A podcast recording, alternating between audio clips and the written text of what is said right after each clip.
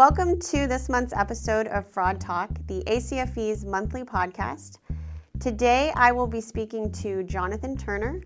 Uh, Jonathan is the Senior Director of Corporate Compliance at Wright Medical Technology. Uh, welcome, Jonathan. Thanks, Mandy. I appreciate the opportunity to be here. So, today we're going to be talking about something that you have a vast amount of experience in, and you've talked to many of our members over the years about it, and that's interviewing so I thought that we could kind of relive some some old stories, tell some new stories, and talk about some best practices. So to start, uh, let's talk about one of your very first interviews. What you remember about it, um, where you were in your career, how it went, uh, if you were nervous. Sure. So, uh, probably one of the earliest fraud cases that I worked on. i had been in the industry for a couple of years. Um, and I was retained uh, by a, uh, a publicly traded entity that had received some letters aimed at the CEO, and the letters were were alleging that the CEO had done some things wrong, and uh, and so put together a series of interviews to understand what was going on and to try and document whether the facts in the letters were true or false. Um, on the surface of this, the letters, uh, you know, made some sort of outrageous kinds of claims. They uh, they really seemed more personal than professional, and they contained some outrageous kinds of allegations. So at that point in my career, one of the one of the mistakes that I think people tend to make is I let my bias get in the way of my investigation. Um, I judged the letters based on their content and their style instead of giving them maybe the credence that they really deserved. And yeah. so uh, one of the shocking things for me was when I started doing interviews, what I found was the information in the letters was corroborated. Um, I found witness after witness who had seen this kind of shocking and outrageous behavior uh, that was detailed in these letters. And so one of the things that I came away from there, and I, I use this in interviewing to this day, is to remember that no matter how outrageous the claim or, or how crazy the scheme sounds at first, uh, you always have to be open to the possibility that it's true or it's a reflection of truth. And so you really need to make sure that you're listening for people to tell you both the positive and the negative and not let your own biases get in the way.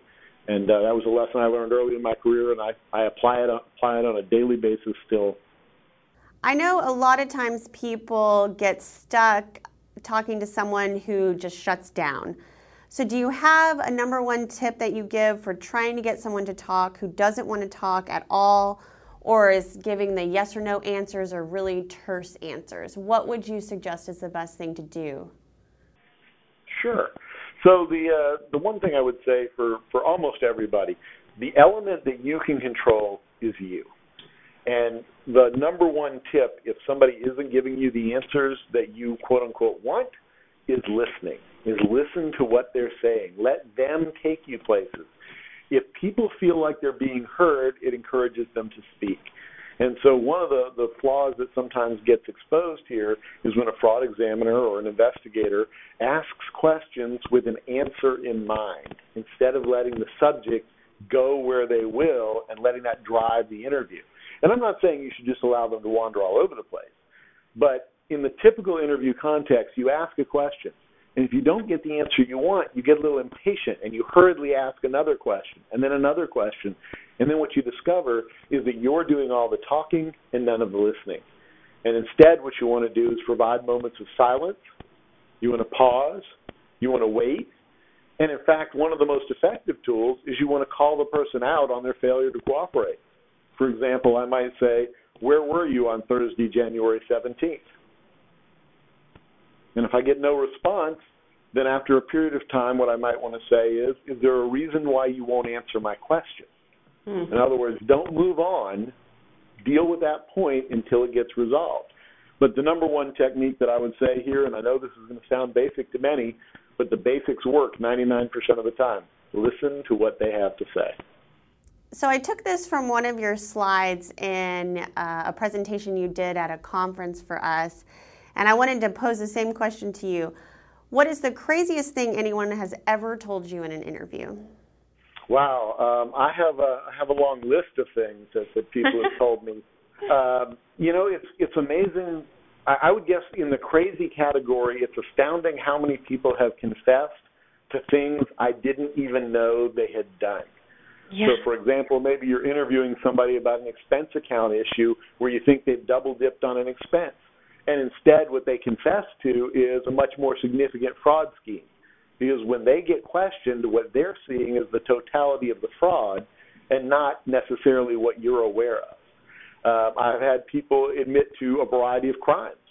Uh, early in my career, I was doing the white collar aspects of a uh, uh, an insurance fraud case, and involved arson. And in the course of this, I'm trying to figure out whether the person is correctly claiming the amount of money on his homeowner's claim, and in fact, what he admits to is setting the fire that killed a family member. Oh um, wow! So there there have been people that have made very astounding admissions. Um, but the key here is if you walk in with a predetermination of what they're going to say, you're only going to capture part of what they have to say. Yeah. But if you walk in with questions, you're going to get more information maybe than you actually wanted. Have you ever had to keep from laughing in an interview or keeping your cool or making sure that you kind of don't break character? So, uh, so sometimes people's answers are completely ridiculous. Uh, I have had people tell me that the reason they did various things is the government implanted chips in their head, um, and and other kinds of crazy sorts of responses. Um, I, had one person who was absolutely convinced that their that their neighbors were spying on them and that they were from another planet. Um, and otherwise, these people seem normal, but but these particular aspects came out. And of course, if you're trying to get them to talk about a sensitive subject, and they some, come out with something outrageous, you can't let that derail the conversation. Uh, and every once in a while, you know, you will find somebody who pushes your buttons. It, it doesn't matter how experienced an interviewer is or or what their particular background is. There are very, very skilled interviewees. People who are very accomplished fraudsters often know exactly how to answer questions. Mm-hmm. And so, as a result, there are going to be times where they will attempt to turn the interview around on you uh, and say things that involve uh, sexual or racial or violent responses to try and take control of the interview. Uh, whether they really believe those things is really kind of secondary. If they allow you to get mad or they let you push buttons, then all of a sudden you're responding to them instead of interviewing them. So I know this comes up quite a bit, and I've heard differing views from people, mostly because of bandwidth or staffing. But do you recommend interviewing someone alone, or would you suggest to always have two people in the room? So there's two answers here that I want to give. The, the first one is uh, is the classic, which I think is the one that is right almost 100% of the time, if not 100% of the time, and that's two people. You always want to have somebody who can focus on the questions and the respondent. I need to be able to ask questions and I need to look at you and I need to listen to your responses and be totally focused on that. Then I want a second person in the room whose job is to watch the entire exchange to capture notes and to capture key points and maybe to pick up things that I forget or little cues that I might miss. So if I don't have that second person in the room, I significantly limit my uh, my ability to do the interview. And then the second part of that answer, you know, the classic fraud triangle, one of the uh, elements is rationalization. And when organizations start talking about bandwidth or capability and using those to justify why they're only putting one person in that room, they're really rationalizing it. They're really saying, well, we know we need two, but we're not doing it, but and they try and come up with an excuse. The fact of the matter is, if an interview is worth doing, it's worth doing right. And um, for those of you who've maybe been in some of my interviewing sessions before, you're going to have heard this theme from me, but it's a really consistent one. In order to walk into a room to do an interview, you need to be prepared, you need to be prepared, you need to be prepared. And when you think you're ready to go in, you double check because too many people run into that interview room. Too many people are, are, are worried about trying to get the maximum number of interviews done in a day. Whereas uh, I've met some really astoundingly professional fraud examiners who know that it's about preparation, who know that it's about setting, location, and timing. And if that means that you do fewer interviews but get high quality results, that makes all the difference in the world. What is the worst mistake you've ever made in an interview, and were you able to rebound from it? Sure. Um, uh, anybody who, who conducts interviews is going to make mistakes. Um, uh, if you've done interviews for 30 years, you will make a mistake tomorrow. They they come up because uh, you didn't anticipate something, or you just were a little bit off your game, or let's face it, sometimes you're going to run into fraudsters who are just smarter than you are. Um, some of the mistakes that I've made over time, uh, many of these are things that I've learned from, or at least I hope I've learned from. But uh, there's a temptation in an interview to come in and show the other guy just how much you know, all the facts that you have figured out. And of course, the weakness in that is then they're really interviewing you. They're you're telling them what you've learned rather than learning any new information from them. One of the key mistakes that I made along those lines was I interviewed a subject about a fraud scheme, and I was using documents to to show how this person was involved in the scheme. And towards the end of it, he confessed to a, a small level of involvement involving a relatively low amount of money. And over the period of time, more facts came out. And what I realized is I never got into who all was involved. And so while I did fully document one person's participation, I missed two or three other people's participation. I was so busy looking at what I could prove he had done, I wasn't asking about who else was involved. So that's one of these places that I've, I've taken as a lesson and I've applied to, to the way I conduct interviews today. So, on the flip side of that, can you recall one of your proudest moments after interviewing someone where you really came out and you thought, you know, I did this, I did what I came here to do, I overcame a hurdle, or I got the information I needed? I don't know that I have a proudest moment. I I think I probably have a, a category where I feel like I did my job appropriately. Um, and I guess what I would put in that category is I should walk out of the interview feeling like I learned everything there was to learn and feeling like the other side has learned as little as I could possibly give them. You know, if if in the course of that interview I hear you make admissions and confessions to a variety of different things, it's not important for me to tell you that I got you. It's not important for me to to trumpet my success. So I always consider my best interviews those where the bad guy walks away thinking, I just got away with that. Meanwhile, what I have is all of the confessions or the documentation or the points in time where I can go tie them in and lock them down. So my most satisfying moments are people who walked out of an interview feeling like they got away with it, only to discover that they were now in jail for five years, ten years, twenty years on some various fraud related charge. Have you ever had to interview somebody you know? Oh, certainly. Um, and let's let's remember there are categories of interviews, right? Yeah. So uh, we've got uh, we've got process level interviews. These are the people that you interview that are going to tell you about how things work, and they're very low likely to be involved, but very important to understanding process. After that, we're going to work up to witness interviews. Those are those people who saw some part of the fraud scheme. They may not even recognize it as a fraud scheme, but they saw something.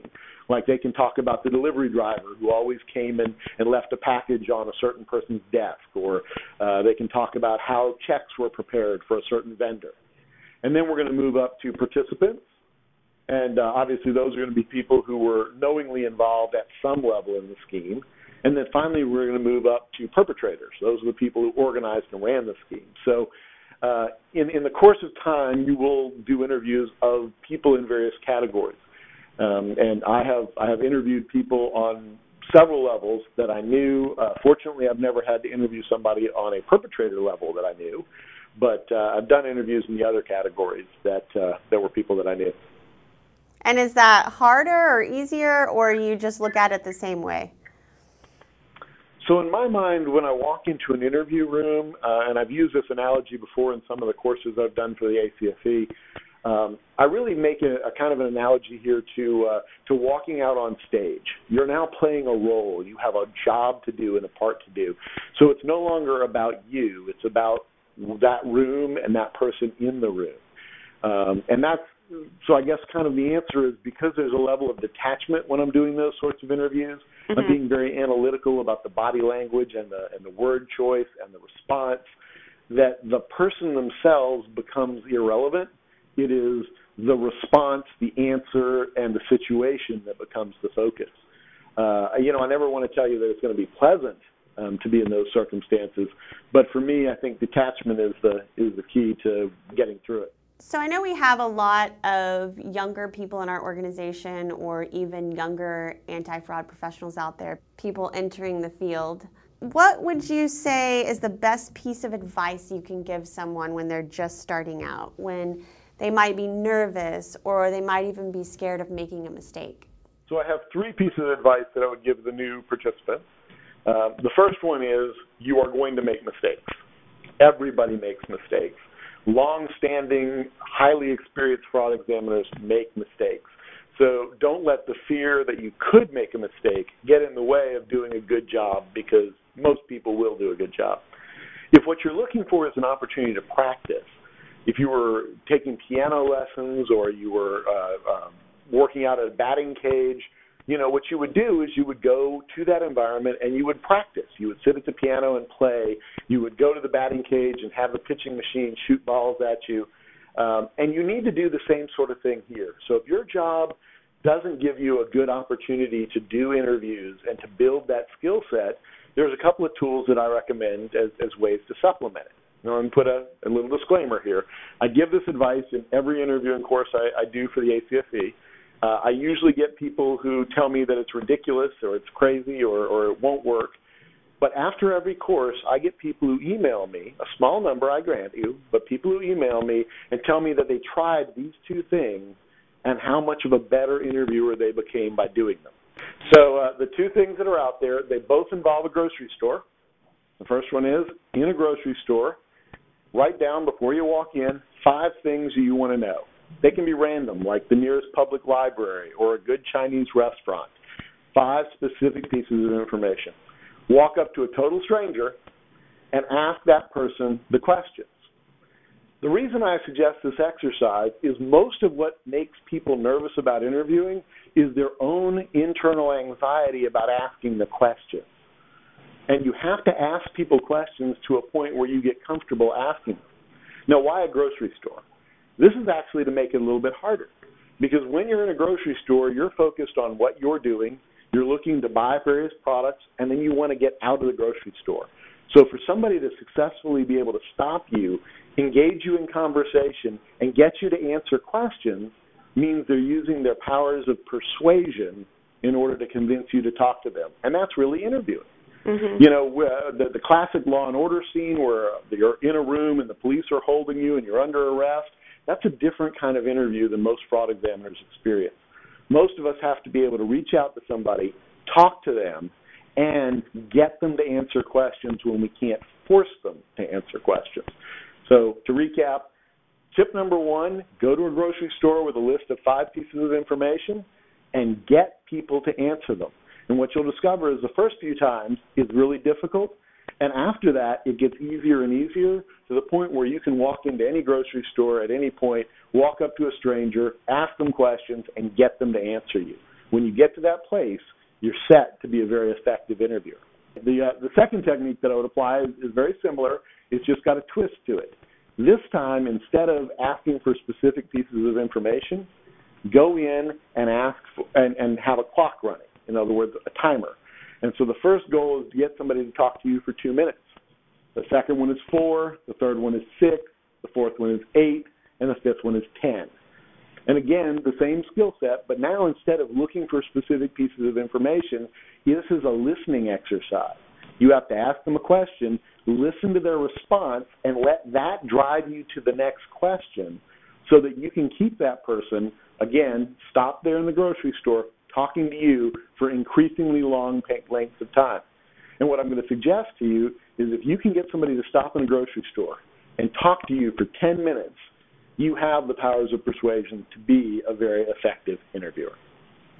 Now, have you ever done this exercise? and that's that's actually a really common response at, at ACFE seminars is, oh, I don't I don't need to do that. But interestingly enough, the people who do it report back. I get emails all the time that talk about how that was the tool that let them really break a case yeah. or become more confident in investigation. So, you know, if that's not the tool that works for you, please find one that, that helps you get your confidence level up. And for those of you who've done years and years of investigations, who've done lots of interviews, everything that you do that adds a new tool to the toolbox makes you more successful. So if you think to yourself that would be easy, go try it. See yeah. if it is. If it is, you've got those skills mastered. But if it's not as easy as it sounds, then maybe there's still an opportunity to practice. Well, this is wonderful. Thank you so much. Glad to be here, Mandy, and I'm happy to, uh, to participate. Enjoy working with the ACFE. This is Mandy Moody with the ACFE, and thank you for joining us for this month's Fraud Talk.